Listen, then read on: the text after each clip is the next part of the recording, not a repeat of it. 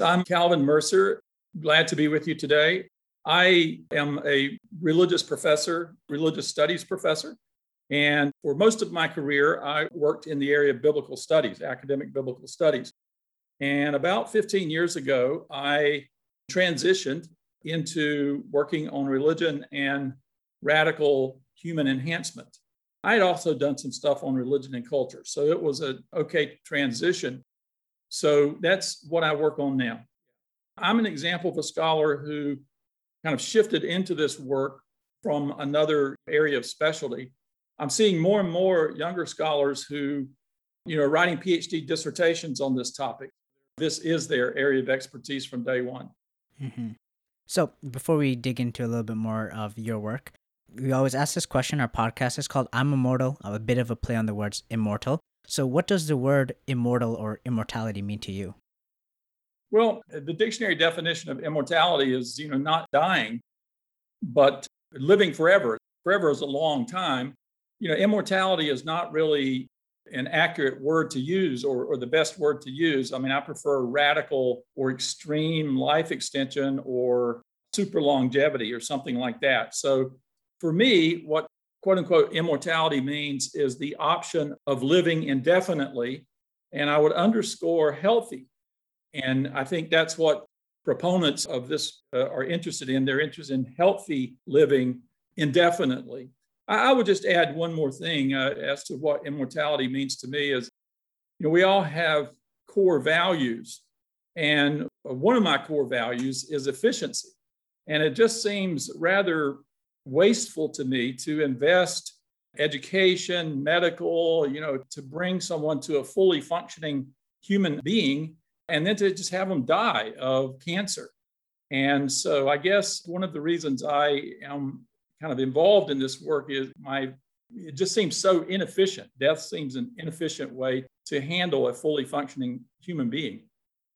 So I'm guessing based off of that, if you had the choice to take some sort of pill that would help you live, I guess indefinitely, you'd be up for it then. I certainly would want the choice. And I think for me, I would choose that. I chose a career as an academic, but the truth is, there's several careers I would like to play out. You know, I'd love to be a stockbroker. I'd love to be a an investigative reporter on a big newspaper. Uh, I'd love to be a fireman. You know, I can't play all those out in the four score and 20 that we have.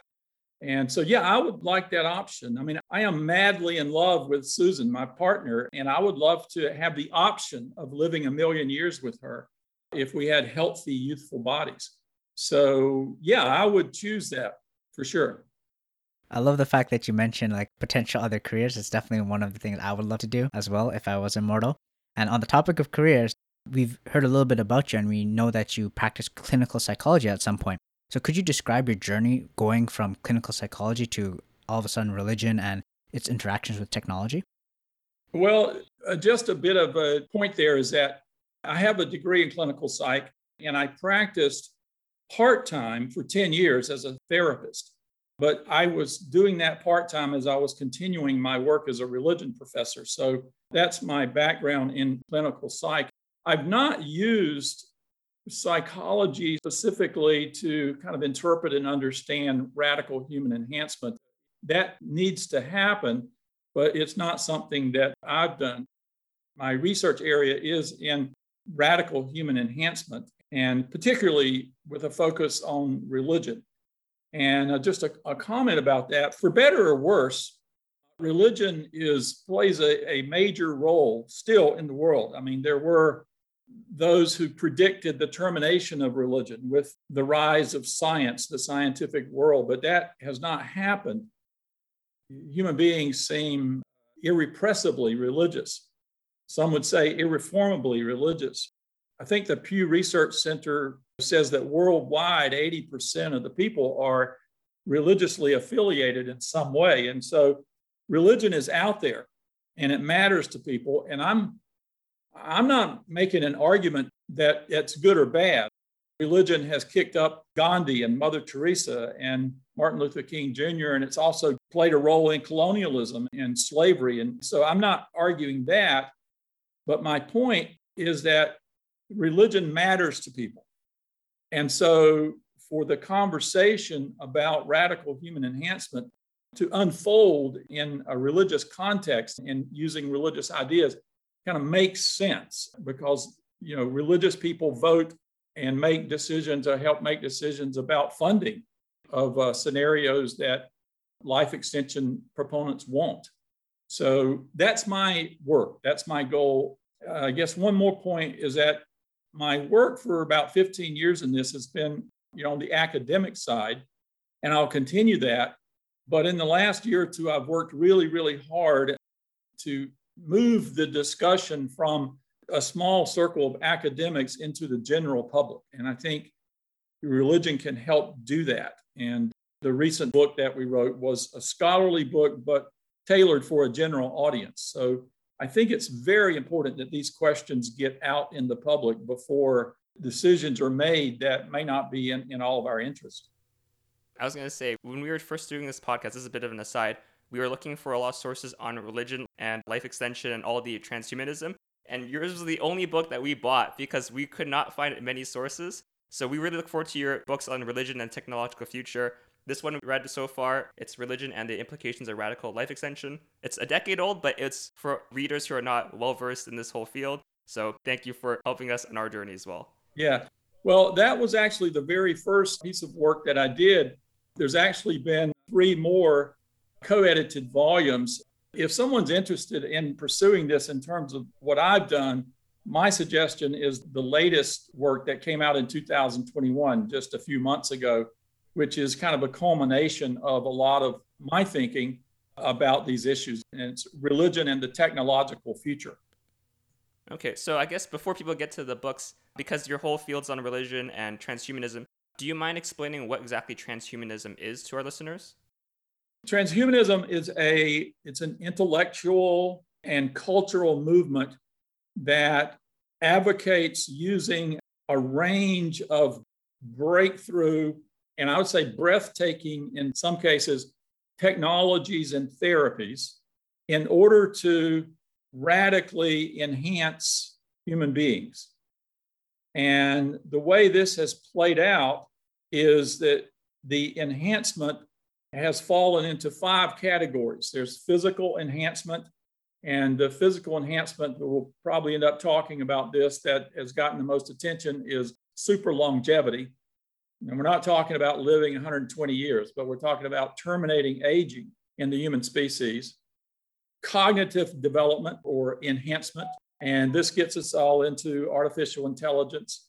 Affective or emotional enhancement using pharma drugs and so forth moral enhancement, which is a raging controversy right now among ethicists and academics, enhancing ourselves morally. There are those who say that our technologies are moving so fast that if we don't enhance ourselves morally, we're not going to be able to make good decisions.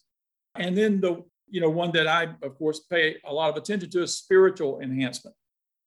The transhumanists tend to want to push forward on these five areas of enhancement and there are organizations that are devoted to this. The, the most prominent transhumanist organization is one called Humanity Plus. But there's also religious organizations, the Mormon Transhumanist Association, there's one called the Christian Transhumanist Association, and so on. So you mentioned therapy and enhancement. So a question that I wanted to ask for the audience is what's the difference between therapeutic intervention and enhancement and where do we exactly draw the line in between the two? So, this is one way that we have to sort of talk about radical human enhancement is uh, think about it on a continuum of therapy on one end and enhancement on the other end. So, therapeutic interventions would be interventions that bring us to normal functioning, as opposed to enhancements that take us beyond normal human functioning, hence the word transhumanism. Now, that sounds simple enough. One kind of too simplistic way of thinking about it is that some might suggest that therapy is bringing us back to normal is okay. Enhancements are questionable. But what complicates this is that it's not crystal clear the distinction between therapy and enhancement, right? I mean, uh, two of us are wearing eyeglasses. So 2020 vision. to wear eyeglasses and get to 2020 vision, is that therapy or is that enhancement? Well, 2020 vision may be viewed as normal for the three of us, but what about Major League Baseball players in uh, the United States? Their normal vision is better than 2020. So it gets tricky.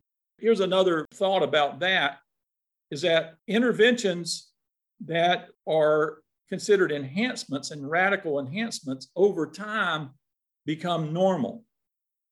Like pacemakers, for example. Pacemakers were radical and radical enhancements, but now it's pretty normal, typical. So the radical becomes normal. And so what becomes an enhancement becomes therapy. Mm, so in that example, with that logic, an insulin pump would be more of a therapeutic intervention than an enhancement. Well, an insulin pump, I would think of that as maybe when they first came out, they were considered radical and on the edge and breakthrough. But now I think it's pretty normal, right? It's a typical kind of medical intervention. So I would call that normal. It brings a person back to normal functioning. I would call that therapeutic at this point. I know some people are, in terms of when they think of all these technologies, I mean, I guess when the insulin pump first came out or the pacemaker, people were calling it unnatural, right? It's sort of related. Is it human nature to constantly want to make ourselves better and possibly to the point where we're almost destined to transcend ourselves beyond basic human biology?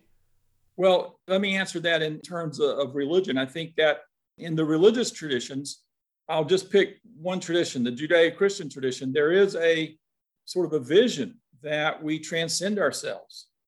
And, you know, a concept that's pretty common in religion is resurrection. The Judeo Christian tradition, resurrection, and resurrection, you know, involves a transformation, which could cohere with what transhumanists want. So if you pick up on the biblical notion of resurrection in the Apostle Paul, just to pick one New Testament writer, then the word is soma pneumatikon, body spiritual. Well, you know, that's a transformed body. It's not a normal body, it's a transformed body. It's glorious, it's powerful, it's indestructible. And I would think that sounds pretty good to transhumanists, to secular transhumanists, right? Who advocate a redesigned, upgraded, changed existence that is not dependent upon this frail body that Mother Nature has given us. Transformation is a deeply embedded in the religious traditions for sure. I also think that people in general, I think there's a deep seated survival instinct.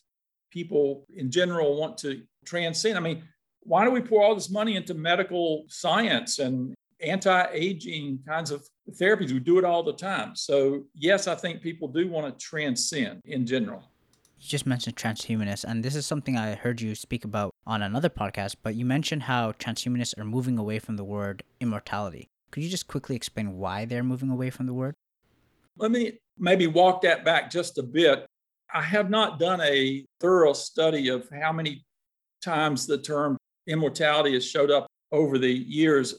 My impression, my sense of it is that the word immortality was bandied about more freely, maybe in years past than in more recent years. I'll give you just a specific example. I don't want to get us off into a side issue that you don't want to discuss, but cryonics, cryonics, that is preserving our bodies or minds, can be understood as a part of this whole conversation. Alcor, ALCOR, which is, I would argue, is the leading cryonics organization, on their website, they make it very clear that cryonics is not a religion and it's not about immortality. They shun away from the word immortality. They want to leave that word to the religious people and that cryonics is a science or technology. And I think that there tends to be among transhumanists more interest in using the word immortality in a more careful way. The word immortality we have to be careful how we use it, right? Because for religion, it means one thing. I mean, for the monotheistic religions uh, traditionally understood, immortality may mean, you know, living forever with God, literally forever with God. Or in the karmic religions, transmigrating through incarnations until you reach moksha, enlightenment, the oneness. So immortality means one thing to religion. When transhumanists talk about immortality, if they use that word, you know, they're not talking about living forever with God. They're talking about biological immortality or some sort of cyber existence. Ray Kurzweil, some sort of cyber existence. And really, what you're talking about there is not immortality, like I said earlier, but you're talking about indefinite existence because you know we could get hit by a bus or a supernova i guess theoretically could destroy us so we're not talking about immortality technically even among transhumanists. So that's a little nuance of that concept of immortality. It's still used but i don't think it's used as much. Just an impression i have. I was doing some reading, and I know that the body and life, at least from the Christian perspective, it's like a gift from God. It's important to preserve it. But at the same time, at least Christians, if they eventually want to reach heaven, but they also might want to extend their own lives, it just seems like a sort of a contradiction. So, could you maybe explain what the reasoning would be behind that? Well, traditionally understood, the Christian vision or the Christian hope is to live eternally with God, but you do it in a transformed state. So you have to be willing to, in a sense, give up yourself in order to gain it, to give up your life in order to gain the glorious life with God. Does that speak to what you're saying? Yeah, because I was confused because if Christians had the opportunity to live longer, right, would they take it? Maybe if there's a technology that helps you live indefinitely or in some cyberspace, right? It feels weird because in my head it seems like you're putting yourself almost at the level of God or transcending yourself, but not in the way that maybe the doctrine would dictate. Let me approach it this way you know, religion in any particular religion, you're using Christianity. There are lots of Christians out there and lots of organizations, denominations, branches. And so it is, uh, of course, problematic to generalize about all Christians. So I would say that what we're going to see is we're going to see it break out into different categories. So one way to break out religion in all the different traditions is liberal conservative. And so Conservative tends to be traditional, keep things the way they are. And sometimes extreme conservatism is anti science, whereas liberal religion is open to science, views science as the way in which God works in the world. So these technologies of life extension, therapies and technologies of life extension, may very well break out on the liberal conservative spectrum. And I could see some conservative Christians, if you want to use that religion as an example, as avoiding some of these technologies because they are the product of the worldly science. They're going to avoid that. But it's going to be very complicated because some liberals in circles that I operate in are very, very leery of some of these technologies and therapies because they're worried that they're going to be the privilege of the wealthy and the powerful. So this is going to create some very interesting, what I've called very interesting bedfellows, where you're going to have liberals and conservatives maybe on the same side of the issue, but for different reasons. So liberals may be concerned about the justice issues, social justice issues, the fairness issues, but they may be open to them as long as those issues can be addressed. They may be open to life extension if it promotes well being. Whereas conservatives may oppose it However, even conservatives have this, what I would call this deep seated self preservation instinct and trait that may make them figure out a way to accept it anyway. So I think it's going to be complicated. I wouldn't want at this point to generalize. Religions are going to split up, they're going to split on how they handle this new world that's coming up. Mm-hmm. You've partially answered this question already, but I was a little bit curious as to whether we can expect either new religions or new versions or updated versions of religions to come up with, you know, new technologies, some of which would include life extension technologies or potentially some other technologies that are coming up like super intelligence or ways to physically upgrade our bodies. Do you think we can expect something like that?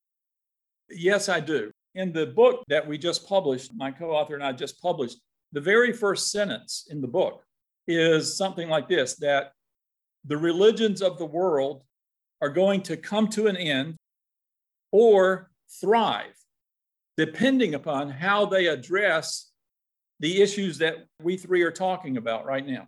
Okay. Now, my guess is that the religions are going to adapt and interpret these technologies in a way that religion will continue. So I think that because religion has, i am a historian of religion, and religion evolves and changes over time, over the centuries, in order to adapt. I mean, religion impacts the surrounding culture and it's influenced by the surrounding culture both. Religion is what I call nimble. So I do think that religion is going to find ways of embracing and adapting to the kinds of radical enhancements that we're talking about. And I'll, I'll, give you just one category of examples. There's a new book out that I'm reviewing now called Spirit Tech, which talks about all the different kind of ways technology is beginning to be used for religious purposes. I'll just give you one example. I'm not sure I got the exact term right, but it's transcranial ultrasound stimulation. And this is stimulating parts of the brain that might maximize the possibilities of some sort of religious or mystical experience. And this ultrasound is so precise that you actually have to use MRIs to map the brain and figure out exactly where to go. The same book has a category talking about hallucinogenic agents, entheogens, hallucinogenic agents that are increasingly used for mental health purposes, but also can have some spiritual benefits. So there was back in the 60s, Tim Leary and Richard Alpert uh, were kicked out of Harvard for doing research, and it kind of went away. And now there is active research that is going on about hallucinogenic agents and their impact on spiritual experiences. So I'm just giving you those as examples of how religion is already beginning to kind of look at and embrace some of these technologies. We could also talk about there's a virtual church out there. We're already seeing with COVID 19, we're seeing technology used more and more. I mean, right now we're not together physically. I mean, we're using technology. So this is going to ramp up, and religion is going to find ways of embracing and interpreting this. And I mentioned earlier that we already have the Christian Transhumanist Association and the Mormon Transhumanist Association, organizations that are already kind of embracing these therapies and technologies for religious purposes. I think religion is going to persist. Its predicted termination has not come true. I think it's going to persist, and I think it's going to embrace and interpret these uh, technologies. And I'll add one more thing is that I think religion can help in interpreting radical human enhancement for the general population. Religion can give some guidance in terms of, for example, ethical considerations, just to give an example.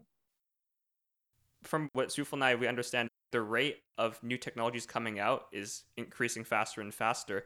And we also know, well, like any technology, the wealthier you typically get it first. But even considering that, not everyone may be accepting of it. They may have the choice where they say, I don't want to have super longevity or be uploaded, something like that it seems like this will cause a lot of inequality issues in society. So, is there any way that we should be thinking about that, or how can we deal with that sort of problem if it comes about? You asked a great question and put your finger on a really serious issue. We deal with racism, sexism, classism, and there are those who are worried now that this is going to create just a new division within society where the wealthy, powerful have access to this, or maybe it may not have to do with just access via wealth. It may be choice, right? It may be that some people who have the means choose not to participate in these interventions. And so the concern is that we're going to get yet another ism out there the enhanced and the normals, right? I've already told you my choice. I will be one of the enhanced but this is a real concern. Are we moving into yet another division in society? I'm really just repeating what you said, which is kind of articulating the challenge and the problem. We'll have to put our backs to the grindstone and, and work on it in terms of addressing this. We're getting more into like ethics and futuristic society, but on that same note, new technologies will come out, but is there ever a case where we should not develop a technology or we should deny someone the right to it. We're focused on life extension a lot. when should you approve this technology for everyone versus when you should not be releasing it or hold back on it? I think maybe respond to that question by introducing a concept that is used to evaluate these therapies and technologies precautionary versus proactionary. Precautionary approach would be slow and easy, worry about the safety issues, worry about the unexpected side effects, you know, work all that out. That would be the precautionary approach. The proactionary approach is look, there are dangers, but the advantages of moving full steam ahead outweigh the potential dangers. And so we should be proactive, not precautionary, because there's just too much at stake. Too many people die of disease and aging, and this is a, such a big problem. We need to proactively address this. And transhumanists, of course, tend to be proactive, proactionary in their stance on this. That's just one way to kind of think about it. Some people are more cautious, some are more proaction. You know, is there one right way or wrong way? It may be that it depends on the particular technology and therapy. Maybe we don't do a broad sweep, but we look at each particular therapy and technology. How dangerous is it versus what benefits can it bring? And that may help us decide technology by technology whether to proceed or not. So, just jumping back a little bit, you mentioned how we already have things like, you know, segregation, classism that exist in the current world. Looking at technologies other than life extension technology, or including it as well, do you think that a new form of classism could arise from things like that? Like, say, I'm an individual who has a 500 year lifespan because I was part of a trial that got a 500 year lifespan versus, and now I'm part of a community of people who live that long. Can you expect some sort of segregation or classism from that type of stuff? People worry about that, worry about that. That is what's going to develop. Yes, a new concern about the enhanced and the normals. If it has to do with life extension and it has to do with whether people can get access or not. Let's say a new technology comes that terminates aging, and the question is is it just going to be for the wealthy? If there's anybody who's laser focused on terminating aging in the human species, it would be Aubrey de Grey. But I've heard Aubrey say that it's not going to be a situation, if we're talking about life extension, it's not going to be a situation where one day we wake up and there's a pill and we can live for 500 years. It's not going to be that way. It might be something more like we quadruple the lifespan of a mouse. And because people know about the transferability of research from a mouse to humans, they can see that this is coming. So hit the front page. You know, we got a mouse that can live 10 times longer. It hits the front page, but it may be 10 years before this gets to where humans have access to this therapy.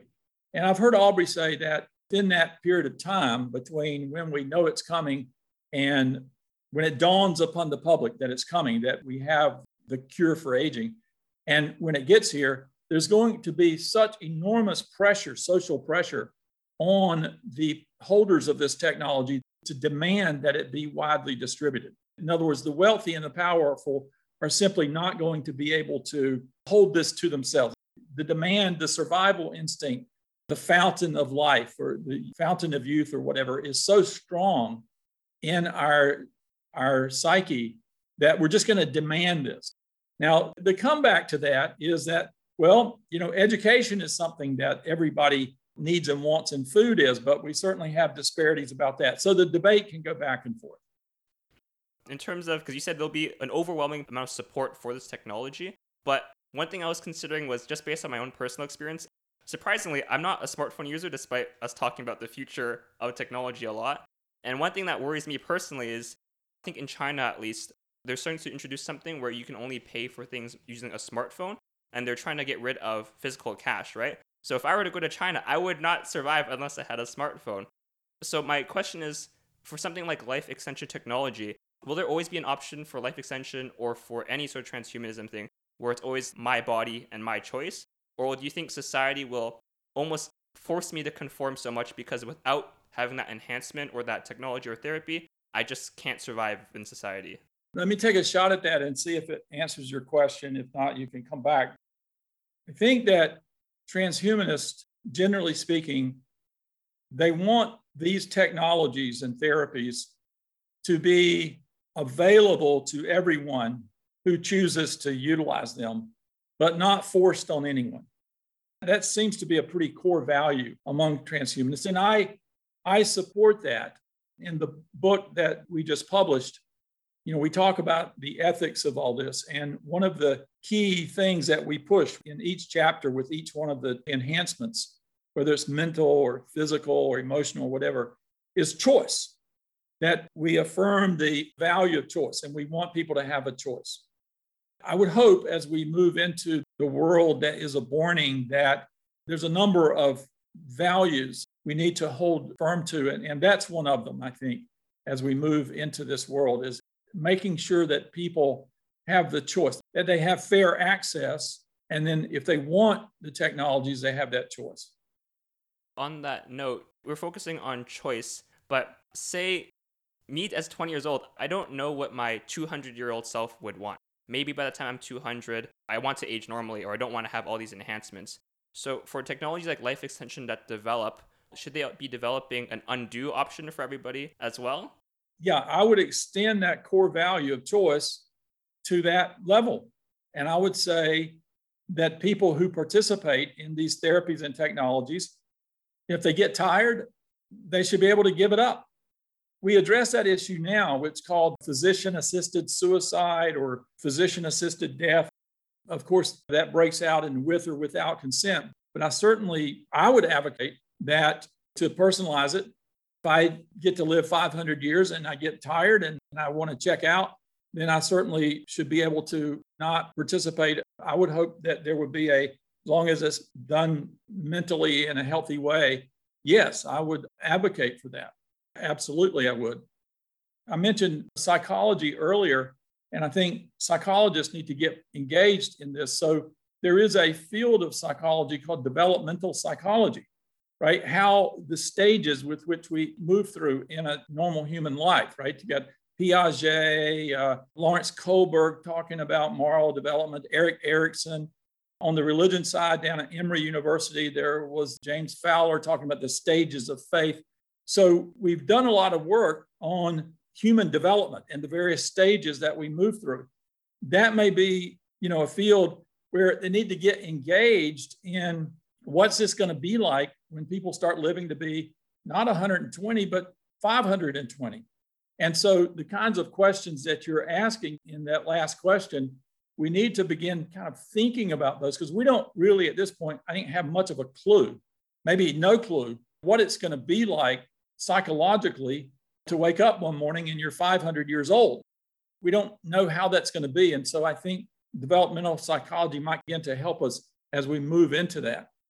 So now that we've spoken about the developmental psychology of living longer, speaking more generally, how do you think people will live differently if biological aging no longer existed? Like you, for example, mentioned that you would work as a firefighter and, you know, travel or whatever it may be. How do you think life will change for people? Well, the traditional marriage is I marry you until death do us part. I mean, that's a long time if you're talking about 500 years. So, just to pick one example, marriage traditions and marriage customs and practices, I think will probably undergo a change.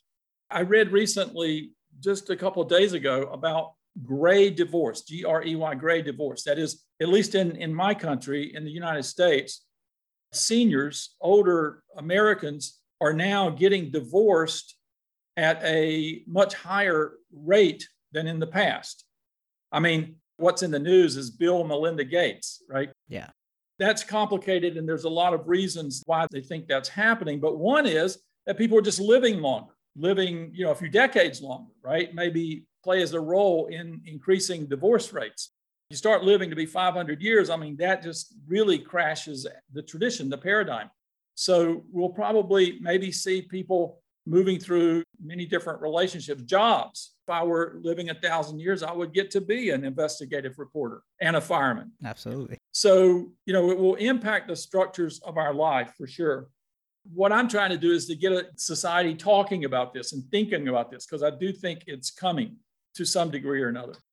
Mm-hmm. Just to follow up on that, it's more of a thought rather than a question. But do you think that like marriage it traditionally is attached to religion, depending on what your religion is, your marriage and how you get into it is different? Do you think these ideas of living longer and gray divorces or, you know, potentially having more than one partner over a long lifetime will affect religions in a large way? Yes. I mean, religion is big on ritual. I think all of the rituals of the religions will be impacted in one way or another.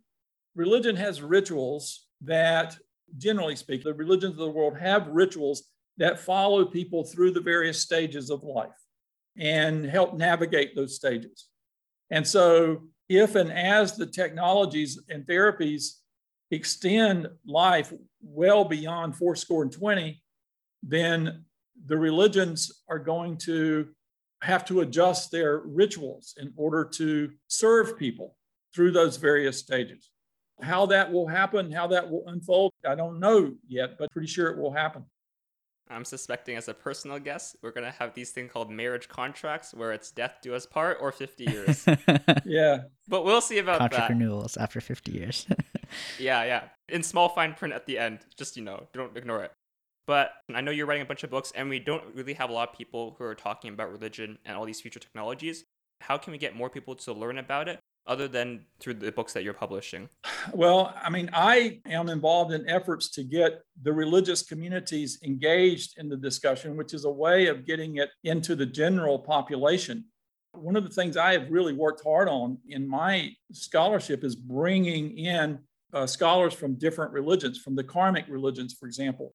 Judaism and Christianity has taken the lead, I guess, or is in the lead in terms of thinking about these questions. But I think all of the religions have to get engaged in this. And it's happening more and more. I'm seeing it more and more. And we really work, I work hard in the book that we just published to talk about the karmic implications, the implications with regard to karma, reincarnation of these various technologies. So the more religion can grapple with these questions, the more it's going to help us in the general public to address them.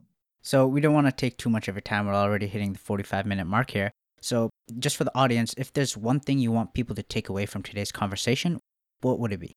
Well, a number of years ago, I was privileged to do a Himalayan trek. Headed into that trek, I was headed into a frontier that was wild and expansive and potentially dangerous and satisfying, very satisfying.